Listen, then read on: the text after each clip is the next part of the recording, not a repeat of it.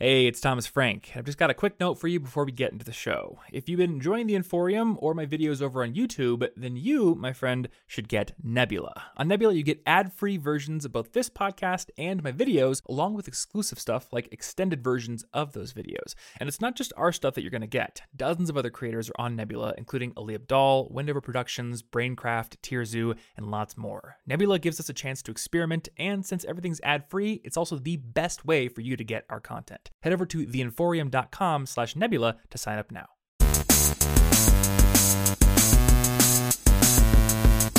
Hey everybody, I'm Thomas Frank and welcome back to the College Info Geek podcast. This show is meant to help you improve your college experience in all different areas, including study tips, getting the jobs you want, managing your money, and all sorts of other cool stuff. And on today's show, I'm talking to my friend Katie Dwyer, who runs my college advice dot org, another awesome college blog where she talks about internships, volunteering, studying abroad, and all sorts of other topics. So if you like College Info Geek, you should also check out her site. And today we're going to be talking about a lot of those topics. But first, if you want to get my book on earning awesome grades, you can go over to collegeinfogeek.com slash book. And the show notes for this episode, you'll find at cigpodcast dot com. Scroll down to the episode fifty-four link, and you'll find links to anything we talk about and ways to subscribe to the show, which you should definitely do if you like it. It helps bump the show up the rankings in iTunes, helps me out, and also gets you the new episodes wherever you listen at six a.m. Monday morning Central.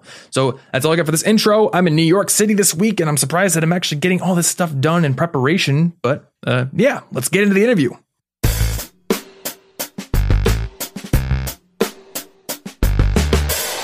Welcome to the show, Katie. Thanks. Good to be here. Yeah, great to be talking to you. So uh, I've been following your blog for a while, like I told you before we started recording here. And I didn't know, though, that you'd gotten two master's degrees for free. And you told me you got them like primarily through volunteering. Yeah, totally. So um, the first one was um, I, w- I went to the University of Oregon as an undergrad. Okay. And was really involved in a bunch of programs that were partly out in the community and partly run through the university. And so when I started thinking about what I wanted to do when I graduated, I decided I wanted to stay in Oregon and keep working with those programs. And okay. So I ended up getting a fully funded graduate teaching fellowship that allowed me to keep working with those programs and with the university, um, and get a master's degree for free. That's or so for cool. Part of my pay. Um, being a graduate teaching fellow is really hard, but it's yeah, also I bet. So, cheaper than... Yeah. So you got this uh, as a result of volunteer work? Like, was there some sort of application process that you'd had to go through for a scholarship then? Yeah. Well, okay. it, it was... So it was a, a teaching fellowship. So that's, you know, anyone who's teaching... who's a graduate student who's teaching at the universities, generally they get funded, they get their tuition free plus a bit of money, and they work. Um, I was working twenty hours a week, working yeah. really hard, um, but got to keep working with it. So, um, and then because of both that early teaching experience and then um, based on my interview, I know that a lot of why I got my second scholarship was um, because of my volunteering. So I got a Mitchell scholarship, which is like a Rhodes, but for Ireland or Northern Ireland. And that was to fully fund me to go and do a master's degree for a year. Um, and so that was for the second master's degree. Yeah. Man, yeah. That's crazy. It was, I don't even have one awesome. master's degree. It was great. And it was, it was amazing because um, I love being a student, and I, I really um, feel like being an engaged student made me um, both better academically and made my learning a lot more valuable and a lot more fun. And so, yeah. uh, yeah, it was cool to get to keep doing that. That sounds fun. So I guess before we dive into that, my question is, are you originally from Ireland or are you originally from Oregon? I'm from, um, I'm actually from Colorado. So, oh, okay. Gotcha. Yeah, but yeah. You're in Ireland now? Um, I just got back. Yeah, I lived, so okay, I did a okay. master's degree, and then I stayed for almost two years after I finished, and uh, nice. Then made the mistake of visiting some friends in Portland, and was like, oh shoot, that's where I belong. Portland's so now I'm back. So beautiful. It's gorgeous. Though I've only been there during that like tiny little window in July when it's nice and sunny. So yeah. Everyone was like, oh man, this is not how it is usually. Usually it's yeah. like dreary and we're all sad. usually, yeah, usually it looks a lot like Ireland. But uh, oh, is that what really, Ireland looks like too? Yeah, a lot of rain. You know, I think I remember that because Anna and I were, were planning on going there at some point. Um, we were going to go there, I think last year, didn't end up working out, but we were doing all this research and people were like, yeah, it's going to rain like every day. Just yeah. get used to it. And then if it stops raining, people will start complaining about how hot it is instantly. But uh, that's yeah, weather if you do for end you. Up, if you do want to go, I can recommend some great, uh, great trip itineraries for you. Oh, that so. would be awesome. I know we want to go see the cliffs. And yeah. Anna has this like romantic notion of going to get a beer in a, in a proper Irish pub. But I've read that proper Irish pubs are, I don't know, not what you'd expect, maybe? It depends on where you are. If you go to Galway, um, which you'd be in the right part of the country, if you go to the Cliffs of Moher, then yeah, you'll you'll find like grizzled old people playing trad music and everyone else just kind of watching and listening and mm. drinking pints, and it's awesome. Uh, so yeah, you can totally get authentic, amazing Irish pubs, uh, okay. especially out on the West Coast. It's it's very cool, and Dublin's awesome too. But yeah, yeah, yeah there's definitely tourist trap places, but that's not everything that's there. Okay. So. Well, I definitely look forward to doing that. So let's dive into, I guess, this experience of getting all this volunteer experience you had and how you were able to, I guess, parlay that into getting a scholarship. But yeah, one question okay. I have is, uh, you, you mentioned like this idea of turning a passion into a career. Yeah. And totally. I don't know if you listened to the episode with Cal Newport that I've done on this podcast, but I, I sort of have like a different idea of like passion and what you should do with it. So I guess, what are your thoughts on like following your passion and I guess like putting in the work before you do that? What, what did it end up being for yeah, you? Yeah. Yeah. Well, well, so remind me. So I, I feel like I did listen to that um, episode. So basically that, um, you know, you can't really have a, pa- like a lot of people don't have a passion mm. predetermined. And then also kind of you, you need to follow an interest until you figure out what your passion is. Is that about what? Yeah, pretty much. Yeah, I think basically him and I are of the same mind that there's a lot of this sort of like figure out what your passion is, just sort of magically advice, yeah. and then just follow it because anybody can do anything, right? Like sunshines right. and rainbows. And what we both advocate is, you know, you might not know what a passion is that you have right now, or you might feel like you have one, but maybe you don't have the career capital and skills to take that and make money off of it. So you need to put in a lot of work to develop that career capital and develop those skills and match it up with a passion that you may or may not know you have yet. Yeah, totally. Um, well, okay, so let me tell you where I'm coming from, and then you can tell me if we're in agreement or disagreement. Because okay. I think I think it's simpatico. I think we I think we can we can say that. So basically, I think that um, so there are people who feel like they have passions, or at least have interests, or have skills that they want to develop, whether that's maybe photography or international development, whatever it is. But so I, I essentially think that passions become actionable through experience. Mm. So, so you basically, it's it's very similar. So you you focus in on something that you think sounds awesome, whether it's an experience that you know comes into your mind because you hear it advertised on campus, or you decide I really want to pursue photography or whatever it might be, and you so so find an opportunity and follow through on that. And and by doing that, then you'll gain the skills to move forward to one step more interesting from that, or you'll learn that that's not a good fit, and then you can make kind of a reassessment. Yeah, I love that. I love the one step more interesting from that. Yeah. That's a great piece of advice, because I think a lot of people, you know, they think of a passion as like X job or, you know, X thing that you may be doing twenty years from now or five years yeah, from now. And totally. They don't necessarily see the smaller steps in between, you know, where you are now and that. Totally. Or or people get really overwhelmed because it's really easy to think like, I want to change the world, and which is totally ad- admirable. It's wonderful. But so, um, but you could get frozen in that. Um, mm-hmm. And um, and you can also start thinking, you know, unless it changes the world, nothing is enough. You know, yes. But so so you start small and you start local and you and you go, okay, well, that organization on my campus is changing part of the world, um, yeah. or is changing the world in a big way. But they're here and they're doing one thing here, so I'm going to start with that. Um, and I, I think that that you know really thinking strategically about your interests and your passions, and then paying attention to what works for you, is really important. Um, 'cause you could get involved with something and find out like, yes, this is exactly what I want to do, but I cannot do the public speaking part of it. Okay. And so I want to find a way to be the behind the scenes guy. or you could, um, you know, throw yourself at something and learn like, wow, that organization isn't quite right for me, but I do really like working with that population. And so six months in, you could say, you could go to another organization in your community and say, um, I've been working with this organization. You could talk to these people who you already know about me and my work. And I learned how to do this, this, and this, and I would love to come and work with you. Cool. So, like, solidify this for me with your own experience. Are there some yeah. like examples that you can give? And so, I guess I should ask: is volunteering your passion then, or like what? Is, what do you consider to be yours? and um, how did your volunteer experience sort of get you closer to it?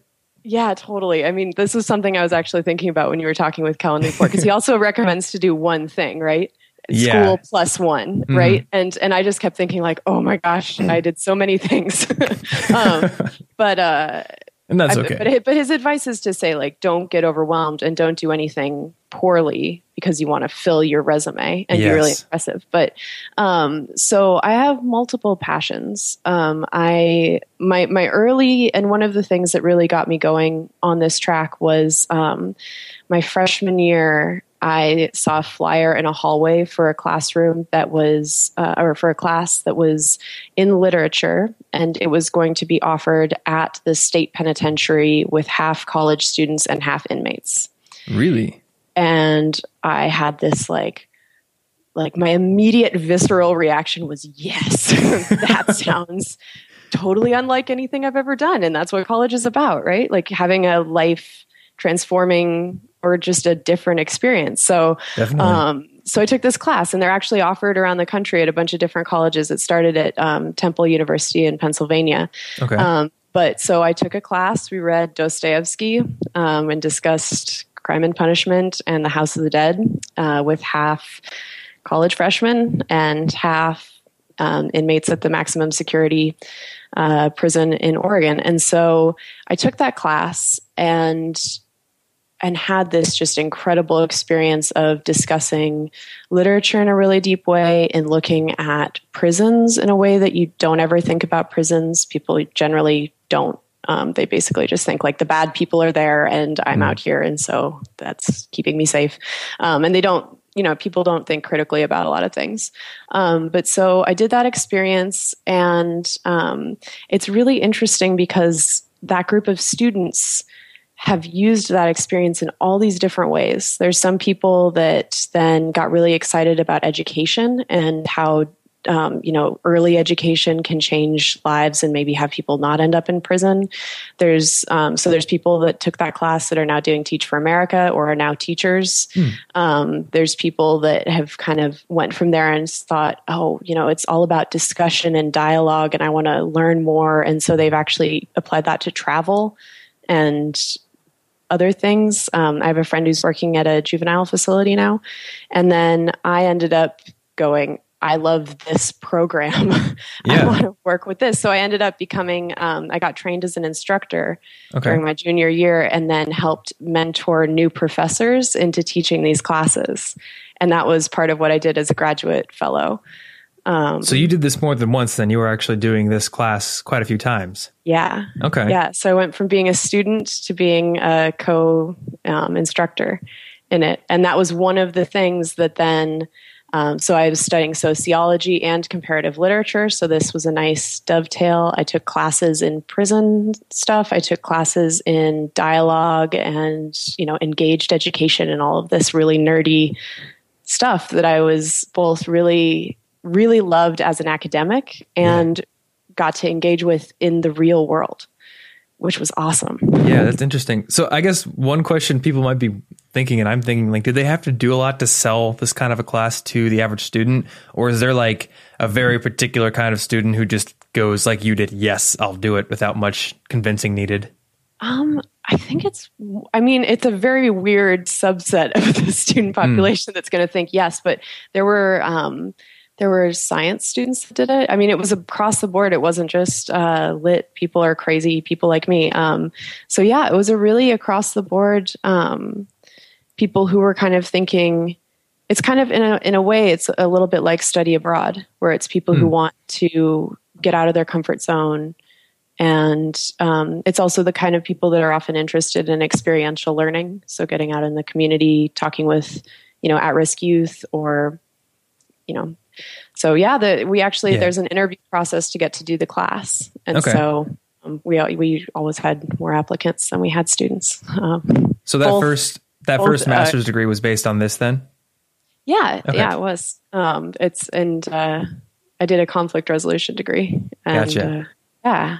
And it was really good. Um, so was this the experience that sort of gave you the inspiration to start My College Advice then?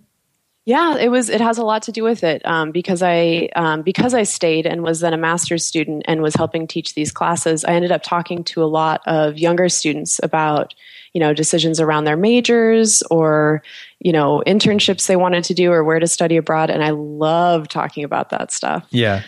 Um, so yeah, that was a lot of the inspiration. And then the other inspiration was I finished my second master's degree and started being in the real world and missed school.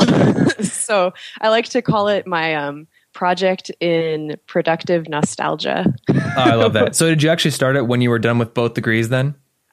Gotcha. Gotcha. You know, it's funny when I started mine as a student.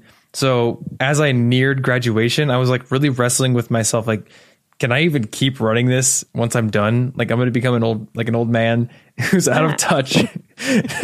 Why do you kids have iPads in the classroom? That kind of thing. Do you feel that way though? Mm-mm, you know, it's, it's so funny. I had people tell me this too. They're like, you're going to graduate and you're going to get older and then you're, there's going to be nothing left to say. It has been the exact opposite. Yeah. I find that now that, you know, I'm a post-grad, I have more perspective. One, on the fact that college is not like this completely separate life from the working world. It's more of an evolution, you know, it's from you do formal education and now now you're moving into informal education. And there's a lot of the same threads there. But also I have more time to research and put like thought into my posts rather than, yes. uh-oh, math math assignment due at midnight, need to bang out an article really quick. So. Right. And it seems like you've like more and more connected with other people who are doing interesting work mm. and research. And I mean, you just have a lot to say about it all. That's true. Yeah, definitely. I've learned I've learned so much from doing the podcast and being able to interview people and getting perspective from people like you, I think brings a lot more value into the project because now it's not just me.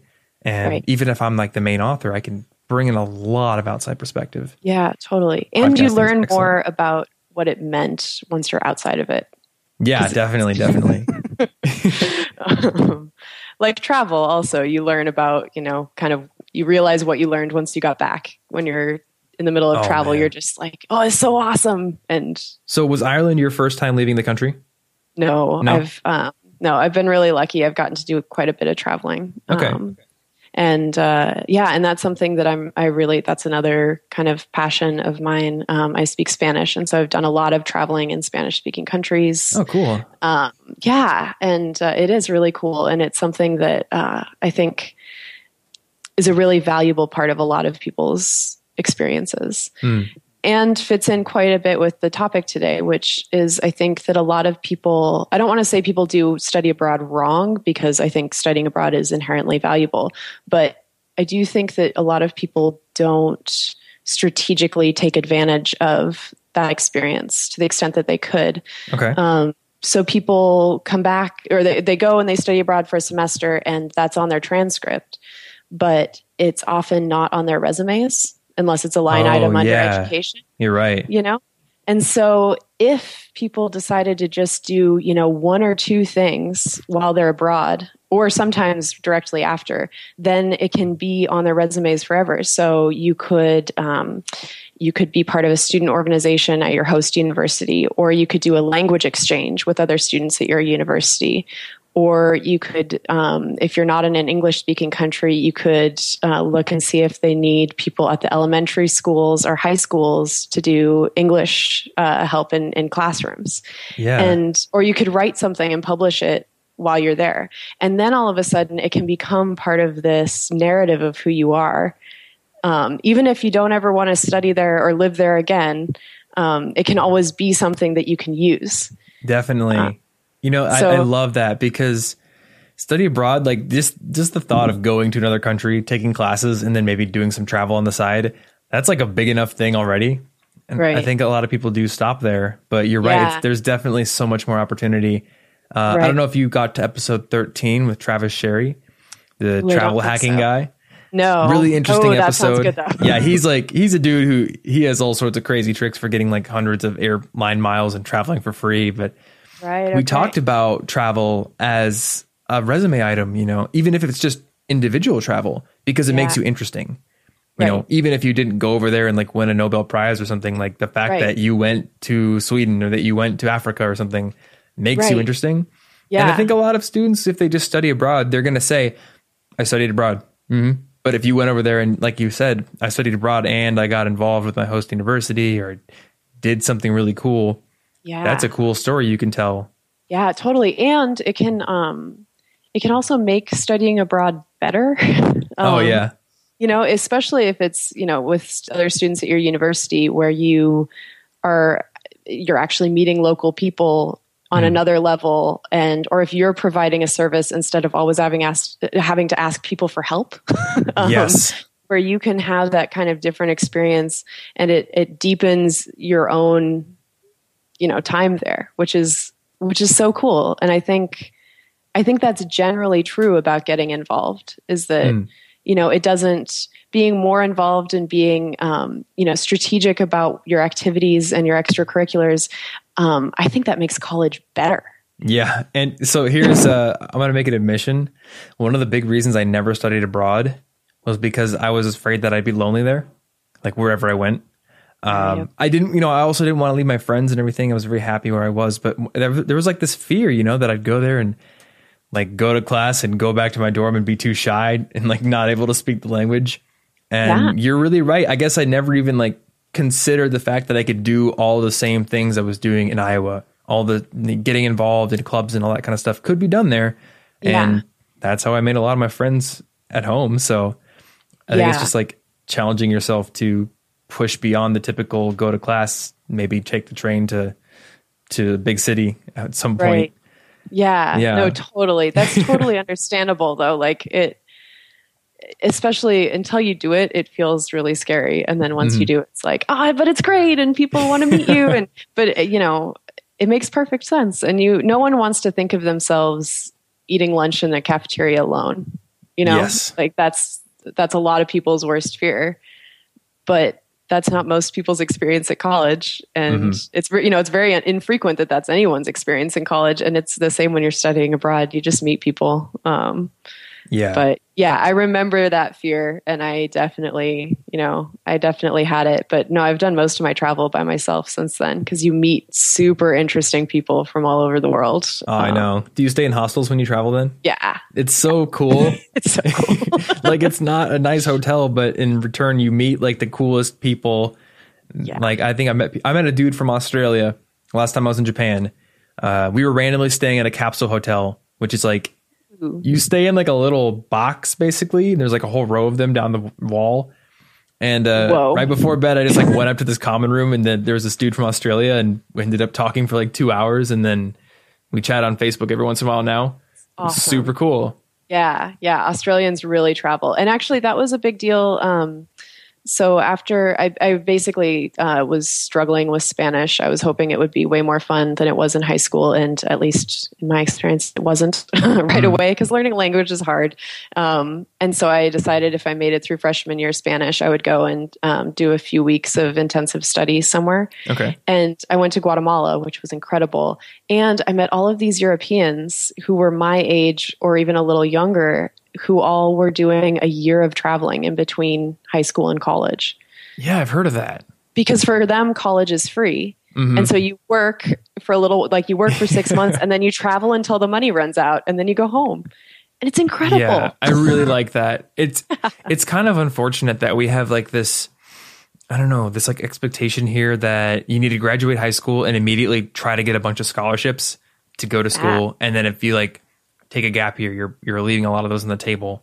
Yeah. And I really yeah. wish we could have that kind of a dynamic where it's totally okay to take a gap year, because I think I think almost everybody would be good, you know, better off for taking a gap year with some real work or travel or something. I totally agree. I totally agree. And mm-hmm. uh, yeah, hopefully we will go that direction. And I do know some people who have done that or took a gap year during college, and I think they were all glad they'd done that. Um, But yeah, I think that didn't even occur to me when I was in high school, though. I just totally oh, was, yeah. fo- was just following what everyone else was doing. Same um, here. Junior year, tour the college, sign up fall, wait for the yep. acceptance letter, and right? then off we go.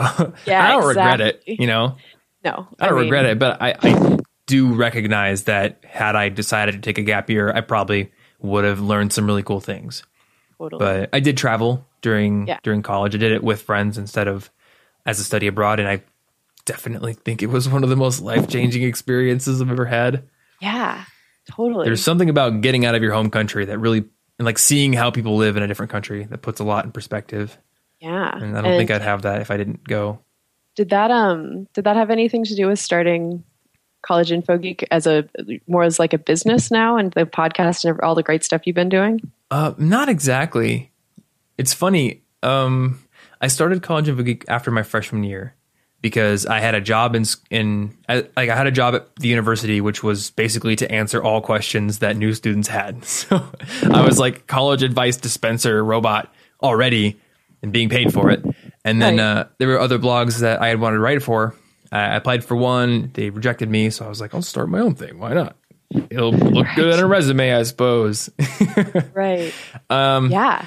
As time went on and it got more successful, I began to see people who would travel full time, like Sean Ogle. And I think Steve Cam for a while did like this huge year long world trip where he didn't come home for a year. And I was like, man, I could have a laptop, my backpack, and travel the world. That'd be so cool. After two world trips, I realized that's that's not for me.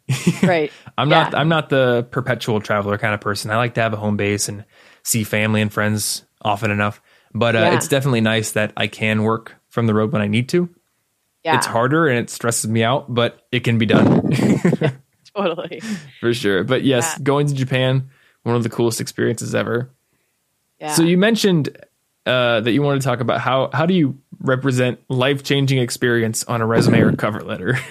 Yeah. Have you done this? Something- Um, yeah, well, so I've done it kind of from both ends actually, because I've also had the opportunity to, um, to, um, to be an interviewer and to read people's students for some scholarships and for other opportunities, student, um, programs. And so, mm. you know, if, as you know, as someone who's, you know, doing this podcast and talking about this, your narrative of how you get started and, and what your motivations are can be super powerful. And yeah. if you can say, you know, I had this experience and it changed my life and that's why I'm the perfect candidate, mm. that's really powerful. But the trick is, is that you have to be able to prove it. Okay. You know, because I've occasionally seen... seen people who are very sincere and lovely, but they have said, um, this was a life-changing experience for me. Say, for example, going and doing an alternative spring break in Mexico and working in an orphanage or something, you yeah. know, just, but, and, and that was a life-changing experience. And that's why I want to do X. Okay. And then I look at their resume and I'd better see that life change. You know, if you're yeah. going to try and tell me that your life was changed by something, then I better be able to see it. I should see it in your transcript and I should mm. see it in your resume. And so, and it doesn't have to look the same for everyone. You know, not everyone that did that prison class had the same transformation, and, and they're just as value, you know, they're just as valid. There's not one right way to be when you've had a life-changing experience. But if you're going to claim that going to Mexico and working with kids was a life-changing experience, then I want to see you maybe taking Spanish, studying Latin American history, yeah. um, looking at social inequalities and the dynamics in the region, or getting involved with teaching in the United States and working with underserved communities here, or whatever you're trying to say the transformation is. Like, I want to, I want to see it. I, mm. you know, so that gets t- that gets bandied around. You know that you had this life changing experience, and that's good. You know, and if you can show it, then how powerful. You know, yes. if you can show me the life change, you can say, this was the life-changing event and here's everything I've done and what I want to do with you that's going to con- continue that, then yeah, like, yes, yeah. you are the person. oh, I, I want to work with someone like you, you know? I think that's really powerful. That's yeah. actually really good, because you're you're essentially saying, instead of like line item on resume, this is awesome, you're showing like how the dots connect. Like yeah. I was here, this changed me, so now I went here, and now you're showing why I am now the next dot on your narrative and right. why it makes sense, totally. You know, and I want to be a part of that story at that point. I don't totally. want the story to seem like it's just kind of made up. Right, right. And I don't think anyone says that, you know, completely flippantly, but I also yeah. think, you know, and it's, and it's fun to think about all the ways that something, you know, the ways that things can get started. And so a mm-hmm. volunteer experience could lead someone to decide to be an architect or a better or a different kind of architect than they were planning on. Yeah. So they can make disaster-proof houses, or, you know, the same experience might inspire someone to become, you know, a medical professional and do Doctors Without Borders or whatever. You know, mm-hmm. there's not a right answer, but there's a way to to craft your narrative and to be genuine. Yes. You know, um, it's not, I'm not saying do this in a strategic, calculating fashion. How can I prove that I'm going to change the world? You know, you prove it by living it. Yeah. Right? Yes, huh. exactly. But yeah, there are definitely ways you can represent that and your transformation on your cover letter, on your resume. It's funny. I've been, my friends have gotten to the point where they're basically all done with college, or they're finishing up and they're like applying for jobs and getting jobs. So over the past few months, I've been reading my fair share of cover letters and resumes from them. Right. And yeah. whenever I get, you know, the typical cover letter, that's like basically the resume all over again. I'm like, delete this. Tell a story about something cool, you know? Yeah, anything. It could be anything, but especially if, if you have a life-changing, quote-unquote, experience that led to something, start with that. Right. Um, yep. Interestingly enough, when I talked to Brad Karsh, who has read like ten thousand resumes as a recruiter, right. he was like, yeah, I've read less than one hundred cover letters because I can tell right when they start, you know, it's the resume all over again. So, but if you oh, start wow. with something crazy like, I went to Honduras, and this is how it changed my life, and this is why my experience is going to make me a great candidate. Like, that's going to get read. Yeah, totally. Yeah. Or, you know, or I was playing Ultimate Frisbee and, you know, realized that everyone should know about Ultimate Frisbee because, you know, it was my community and my best friends. And so I decided to do a campaign to, you know, raise awareness, whatever it is. And yeah. then that led to me getting into graphic design and radio or whatever, you know, it mm-hmm. doesn't matter. But... But I think, you know, linking, whether it's interests or passions, however you want to frame that, but linking that with experiences and a series of right. them, whether they're paid or unpaid, because that's the other thing. No one has, you know, I've never handed my resume to someone and been like, mm, uh, yeah, that's not going to count for us because it doesn't look like you were being paid for that. Yes, definitely. Never once has that come up. Yeah. And to that note, you can put experiences from classes on, like, even if you totally. didn't go abroad, like the things you learned in that present class, you probably could put on there too. You know? Huge. Yeah, if absolutely. It, if it's uh, relevant to the company that you're applying with. But yeah, yeah, I think it's all about going from basically being a baseball card with a picture and stats to being like a human being in their mind with a story. So, yeah. and I like that you brought up the Ultimate Frisbee thing, because a lot of students look at these great cover letter examples and they think that, oh, I have to have like some amazing, crazy experience where I did some sort of world-changing thing to write an interesting cover letter. Right. And you when don't. you don't, you could just write about what got you interested in what you're interested in, you know? Yeah, totally. Just beyond I picked it out of a hat is interesting. Right. Yeah. And also, like, I, I wanted to do this since I was eight is also not super interesting unless mm. it's, and then, you know, I, I took a class and there was a speaker that inspired me, and then I met the speaker and then did an interview an interview and then an internship with that person. Yeah. Then it's interesting, you know, and then it confirmed all of my dreams from my childhood. And then it's, you know, then it's interesting. And it can be that easy. You know, I wrote I wrote a blog post a while back um, called Inventing an Internship. Okay. Because I have had experiences where I either met someone who was doing something that I thought was awesome, or I heard of an organization and they weren't advertising that they wanted volunteers or interns. And I went to the person and said, um, I want to do this. we, here's all the reasons you should let me do this. Yeah. Please let, please let me do this. um, and people love that. People mm. love that kind of enthusiasm and the initiative. And I haven't always gotten to do it, but they've become people who have been then mentors for me, whether they gave me the internship or not. Mm-hmm. Um, so a lot of it is just taking the initiative. Definitely. To do, to do stuff. Yeah. Going beyond the, the job postings. Yeah, totally. And, um, Because you worked in college, right? Yep. The whole time? Yeah. Pretty much the whole time. Yeah. I think the like last, there were like two semesters where I focused on this. Um, yeah. But all other six were also juggling part-time jobs. And do you feel, do you regret that? Do no. you feel like you had, do you feel like you had any, like you missed out on any part of college because you were doing that? Not really. Um, I mean, I, I guess I missed out on studying abroad, if I can say that, but I went abroad anyway. So right. really the thing I, I regret was quitting all my part-time jobs the first time during my, uh-huh. I think it was during my junior year. Um, yeah, I was a C A or an R A for the first semester, and I had a second part-time job, and I decided to quit both of them. I thought I would work really hard on my business. And what actually happened was I had built up all this practice being an employee and right. putting in my like hustle time, you know, in little pockets.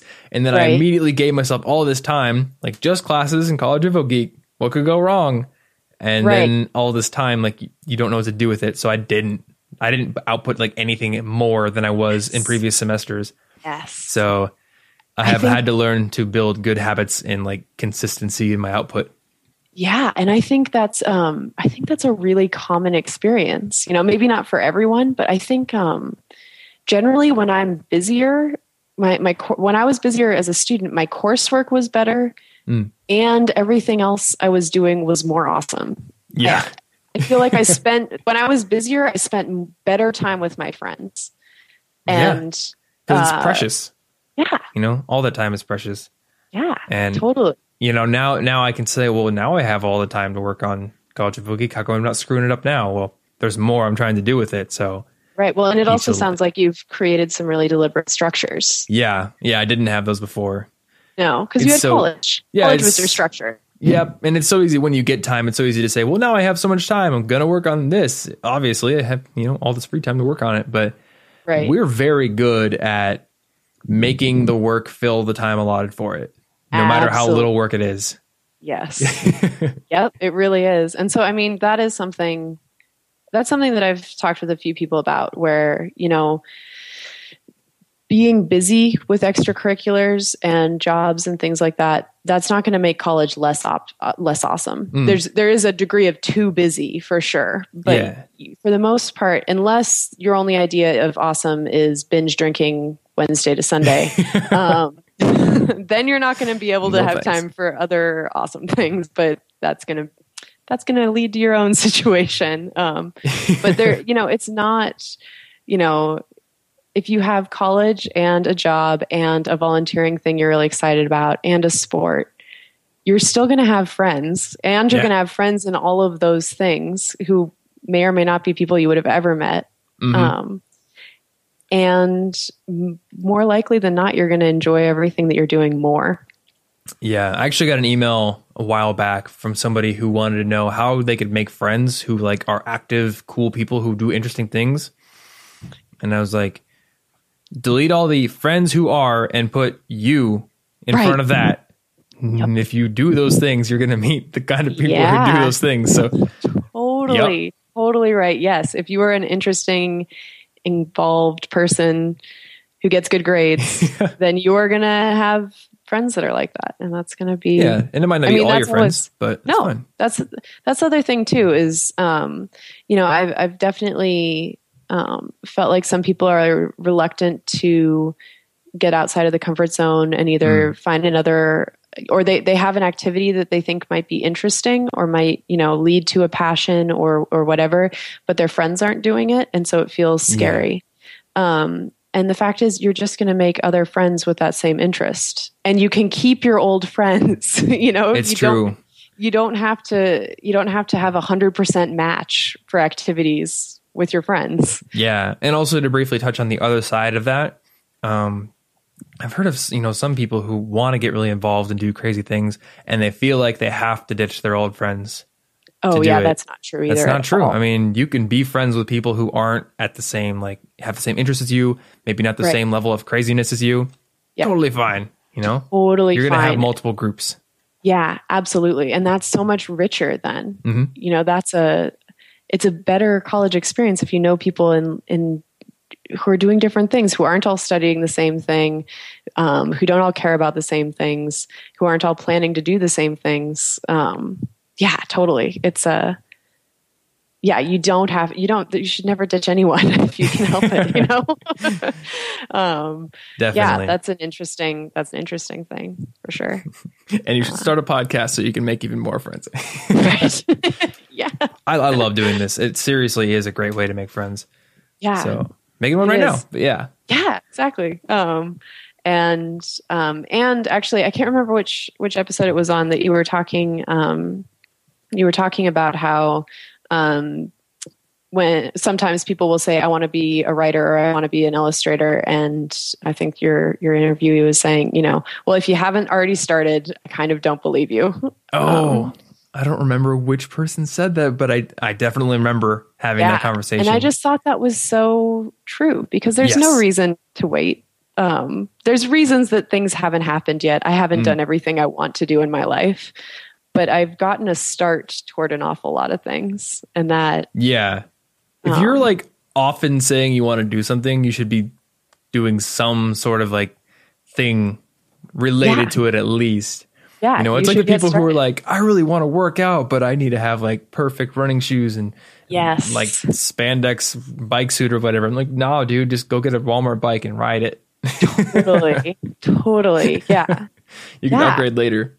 Exactly. And, uh, yeah, there's no, there's no sense waiting on that stuff. And also actually I was one, I, I wanted to ask you something, which is, um, I have an opinion about this, but nothing to back it up. So, mm-hmm. um, if you, it, it, do you think that if, um, someone goes and asks, um, a C E O or someone in the community for an inter- information, informational interview and coffee, do you think they're more likely to be excited to have that interview with a college student or a recent grad? That is a good question. I, I think a rational person will disregard the status of the person.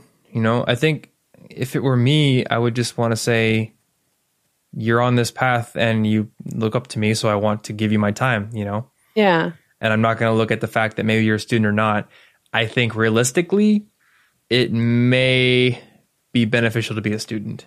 I think so too. Because I think it's easier. Here's the thing. If you're, if you're post grad, then you fall into like adult category, which yeah. is everyone, right? Yeah. If you say, oh, I'm a college student, I think you immediately like conjure memories in the person's mind of them, like their own student days. And I totally. think like that label makes it easier to remember. Like, I remember when I was scrappy and hungry and a student and had no money and all that kind of stuff. So, yeah, you know, realistically, it might, it might be easier if you're a student. That being said, I don't want to discourage anybody who may be out of school listening to this. Like, yeah, totally. Do it. I don't. Yeah, exactly. I'm not totally. in school, and I've been able to talk with all sorts of cool people just by showing interest. You know. Yep, that's that's exactly how I feel about it too. Like, mm-hmm. um, but yeah, I do think that students have. I think students sometimes feel frozen because they don't have the credential, or mm. they're just a student, and I think that's the worst thing because there is this general goodwill towards students to be helpful and to encourage the scrappiness and, and things yeah. like that. And and I do think that that's real. So shouldn't hold anyone who's graduated back from doing whatever it is that comes into their heads. But um, I do think that, you know, sometimes people feel like they're too young or, you know, people won't take them seriously. Like for a long time, I've, I feel like I've wanted to be thirty for my whole life. Like I just felt like, and if, if I hit thirty, people are going to start treating me like a serious human being. Yeah. Um, and it's not true. People will, nope. people will treat you the way that you present yourself. Yes. And oh. I, I guess I want to touch on that a little bit more.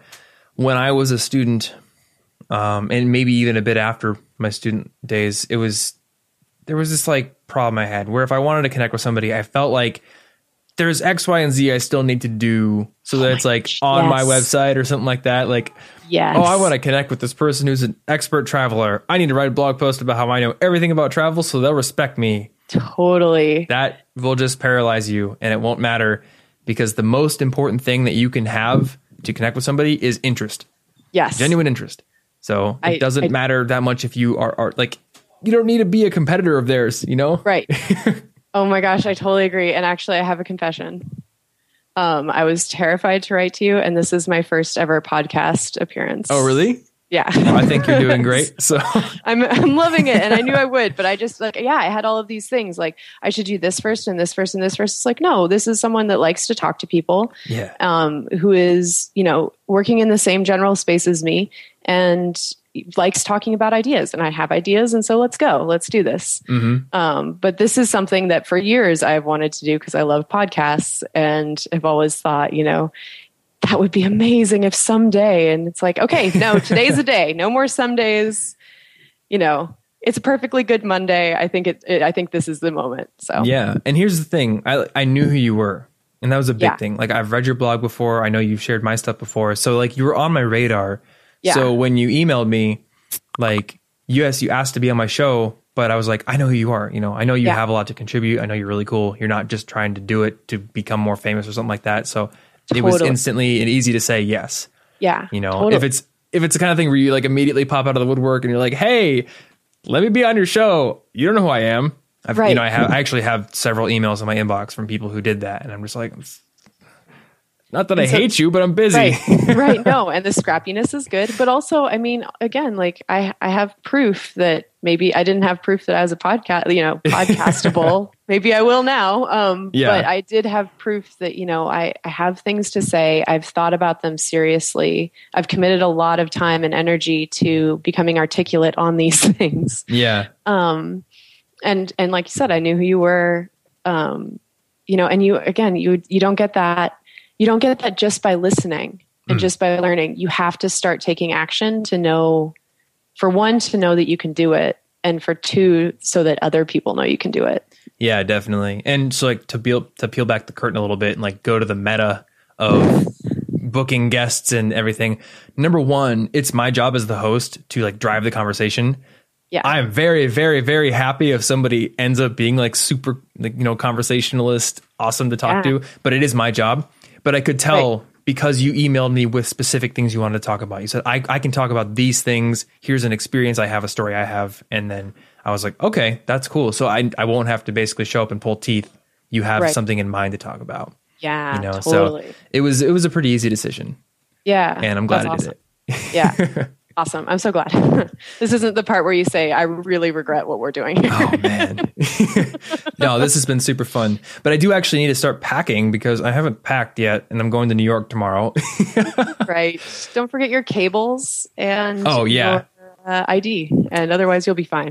Yeah. The, w- the one thing is I do have a like a big list that I always keep for traveling, and I travel out of one bag. So my girlfriend's always like, why aren't you packed yet? And I'm like, because it takes me fifteen minutes. You know, it's one backpack. Do you feel a little smug about your one backpack? Uh, because because yeah, I like to tra- I, I like to travel with one bag, and I feel really smug about my one bag. I like don't want to feel smug. I don't want to be like one of those smug hipster traveler, like minimalist dudes. But yeah, when I see somebody like lugging a giant roller bag and like a duffel bag slung over their shoulder, I'm like, I didn't bring my sofa. Right. To New York yep. City, and now I don't have to drag it around. Yeah, and I recently traveled with a ton of stuff and felt like I had, because I was moving back from Ireland, right? And so yeah. I felt like I kept having to, I, I felt like I needed to explain to everyone, like, I know this is a lot of stuff, but I am moving from another country. You know, they're like, don't don't judge me. Um, Trust me, and no I still one got does, my hipster cred. Mostly, right? Yeah, I, I can do this with almost nothing. Um, Yeah, but that's just a funny aside. But yeah, that's that's cool. You're going to New York for the the other podcast you're on, Listen, Money Matters? Mm-hmm. Yep. Awesome. Yeah, so that'll be fun. I'll get to hang out with Andrew a little bit and in do person. Some fun stuff. Yep, in person, and uh, get to meet a couple of other friends there. So it should that's be a great. fun trip. Yeah, internet people in person is a is a really funny thing. It, yeah, uh, it's always pretty cool. Yeah. So yeah, and you said you're in, you're in Portland now, right? Yeah. Well, if yeah. I happen to come out to World Domination Summit this July, then maybe we can meet up. I'm not oh yet sure if I'm going. Uh, I went last year, and we'll see what happens this year. Yeah, totally. I would love to meet you in person, and anyone else, because I'm still meet, you know, meeting people and making friends. So if you uh, if the Portland people want to come out of the woodwork, then I'm just hanging out here in Northeast. There's so many cool person, or so many cool people in Portland. Yeah, it's a great place to be. Yeah. So awesome. So um, if people listening anywhere want to connect with you or find your work, where should they go? Um, yeah, I'm so I blog at my college advice dot org, and I'm on Twitter at K D College Advice, or you could write me at uh, Katie at my college advice dot org. And, um, and that's yeah. K D College Advice, right? Oh, yeah. Yeah. Okay. Because it so could Katie, sound like Katie yeah, College no, Advice. Right. Yeah, totally. No, I'm Katie Dwyer. So K D College Advice. Um, awesome. Which was a panicked Twitter handle. I should be Twittering. Let's do this one. Um, but yeah, totally. Look me up. Cool. Well, yeah. Thanks for coming on the show. Thanks so much for having me. All right. Well, I hope you enjoyed this interview with Katie. Once again, if you got questions, you can email me. I'm Thomas at college info geek dot com, and I would be happy to answer your questions. It helps me create new content. Uh, basically lets me know what I should make next. So definitely let me know what you're struggling with. Let me know what your goals are. I would love to hear from you. And uh, if you want to find my favorite resources, college tools, textbook buying resources, all sorts of cool stuff that I recommend, including my favorite books, college info geek dot com slash resources. It's where you'll find all of that. So that's all I got for this week. Next week, we'll be talking to my friend Adam Clark. So look forward to that. And until then, stay cute. Thanks for listening to the College Info Geek Podcast. Grow your brain even more at w w w dot college info geek dot com.